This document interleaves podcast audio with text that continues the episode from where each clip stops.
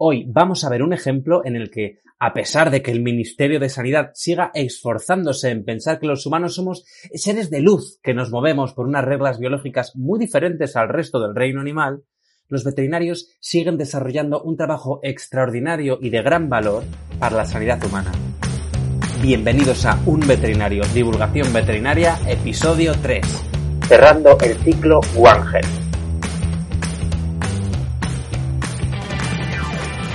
En este episodio os dejo con el último vídeo que subí al canal de YouTube en el que os hablo de cómo aparentemente se está produciendo la recirculación del COVID-19 entre animales y personas y cómo una vez más podemos comprobar cómo a los agentes patógenos se la refanfinfla que nos creamos más mejores y mucho mejores y muy mejores que el resto de animales.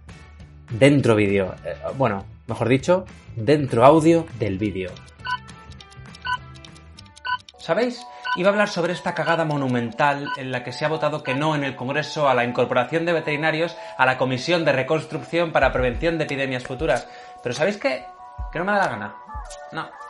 Podéis ampliar información en la cajita de descripción, podéis googlearlo, podéis buscar titulares, podéis hacer lo que os dé la gana, pero aquí no voy a hablar de esto, que no me da la gana, no quiero. Porque este es un canal de divulgación veterinaria y no un canal de divulgación de cagadas políticas, aunque a veces me pueda el ímpetu. Pero no quiero yo desviar el rumbo del canal. Nosotros a lo nuestro. Así que hoy no vamos a hablar de fallos, no, vamos a hablar de aciertos. ¿Y cómo? Pues viendo juntos parte de un documento fantástico que he conocido a través de la cuenta de Twitter de la doctora en veterinaria Elisa Pérez Ramírez, integrante del grupo de enfermedades emergentes y transfronterizas de CISAINIA y además especialista en virus zoonóticos. Seguidla porque aporta un montón de información de valor y con rigor, ¿eh? que esto no es tan fácil de encontrar en Twitter.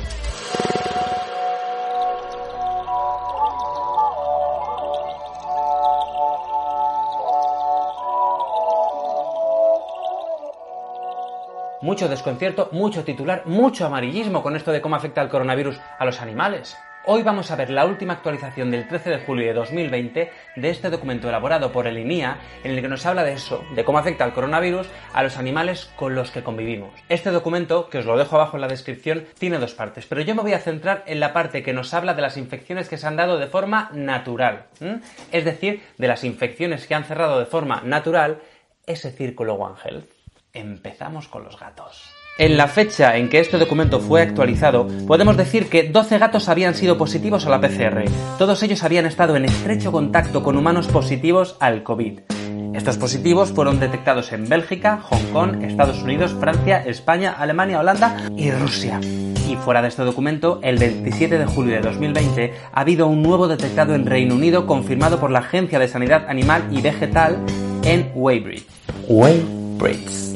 Seguimos con los perros. Este documento refleja que se han detectado seis animales PCR positivos en Hong Kong, Holanda, Dinamarca y Estados Unidos. Bueno, aquí hacemos un inciso por si hay algún sinvergüenza que está pensando en abandonar a su perro o a su gato, ¿eh? que sean de conejo con cuidado, porque aquí el peligro lo tiene el perro y el gato, no tú. ¿eh? Así que a ver si te van a abandonar ellos a ti. Síguete lavando las manos con unas buenas pautas higiénicas y déjate de abandonos, que hasta la fecha no hay ninguna evidencia de que los animales que conviven con nosotros nos puedan transmitir directamente esta enfermedad. También se han visto casos en tigres y en leones, así que si quieres ampliar la información te dejo algunos enlaces en la cajita de descripción. Pero bueno, también te digo que si estás a menos de dos metros de un tigre o un león, lo que menos te debería preocupar es que te estornude encima.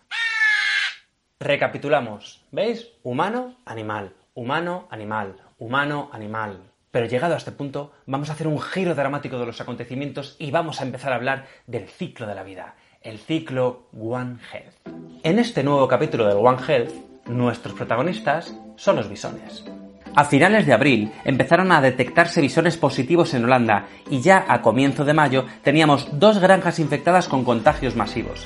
Se sospecha que fue transmitida por trabajadores infectados y que la enfermedad se diseminó entre los bisones. Ese mismo mes se publicó que dos empleados de esa granja adquirieron la infección de los bisones, lo que de confirmarse sería el primer caso en que el virus salta desde un animal nuevamente a los humanos, exceptuando, claro, el comienzo de la pandemia en Wuhan, donde también saltó de un animal a una persona. Eh, te dejo por aquí arriba un vídeo donde te hable de este tema. Pero sigamos hablando del ciclo de la vida. Existen fuertes evidencias de que además de transmitirse entre los bisones, en estas granjas se ha producido la transmisión a perros y gatos. ¿Y por qué te digo que es el círculo One Health? Hombre, pues porque es un circulito. Pero vamos con un update o actualización, pero esta vez más castiza, más nuestra. El 4 de junio de 2020 se detectó un brote de coronavirus en unos trabajadores de una granja de bisones en Teruel. Y entonces dijeron, bueno, después de lo que está pasando en Holanda, vamos a ver cómo está por aquí el patio. Y para ver cómo estaba el patio, tomaron muestras de 7 bisones de los 70.000. ¡Ay, salieron negativos! ¡Qué descanso! aunque a priori un 0,01% no parece la muestra más representativa del planeta. Y parece que no lo fue, porque el desenlace para estos bisones ha sido fatal. Y al repetir este muestreo han salido cerca del 90% de animales infectados y han sido sacrificados 92.700 animales. Número arriba, número abajo, el resumen de este vídeo no es que te quedes con los datos, no, es que te quedes con la idea de que a los agentes patógenos, lo de que nosotros seamos humano y el otro sea bisón, pues es algo que se la trae al pairo. ¿Y qué podemos sacar en conclusión de todo esto? Pues no te lo voy a decir yo.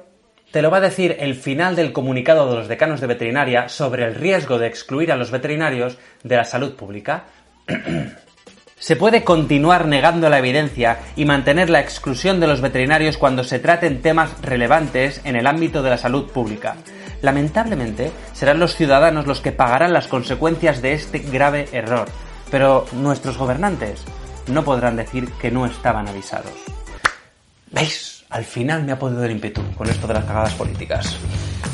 Hasta aquí el episodio de hoy. Si has llegado hasta este punto, eh, es que te has quedado hasta el final. Así que hazme feliz y dame 5 estrellitas en iTunes, comenta en iVoox o suscríbete en Spotify o lo que veas, que el feedback es el mejor apoyo que me puedes dar para continuar adelante con este proyecto de divulgación veterinaria en el que poco a poco vamos viendo cómo somos animales y cuanto antes lo aceptemos, mejor nos irá.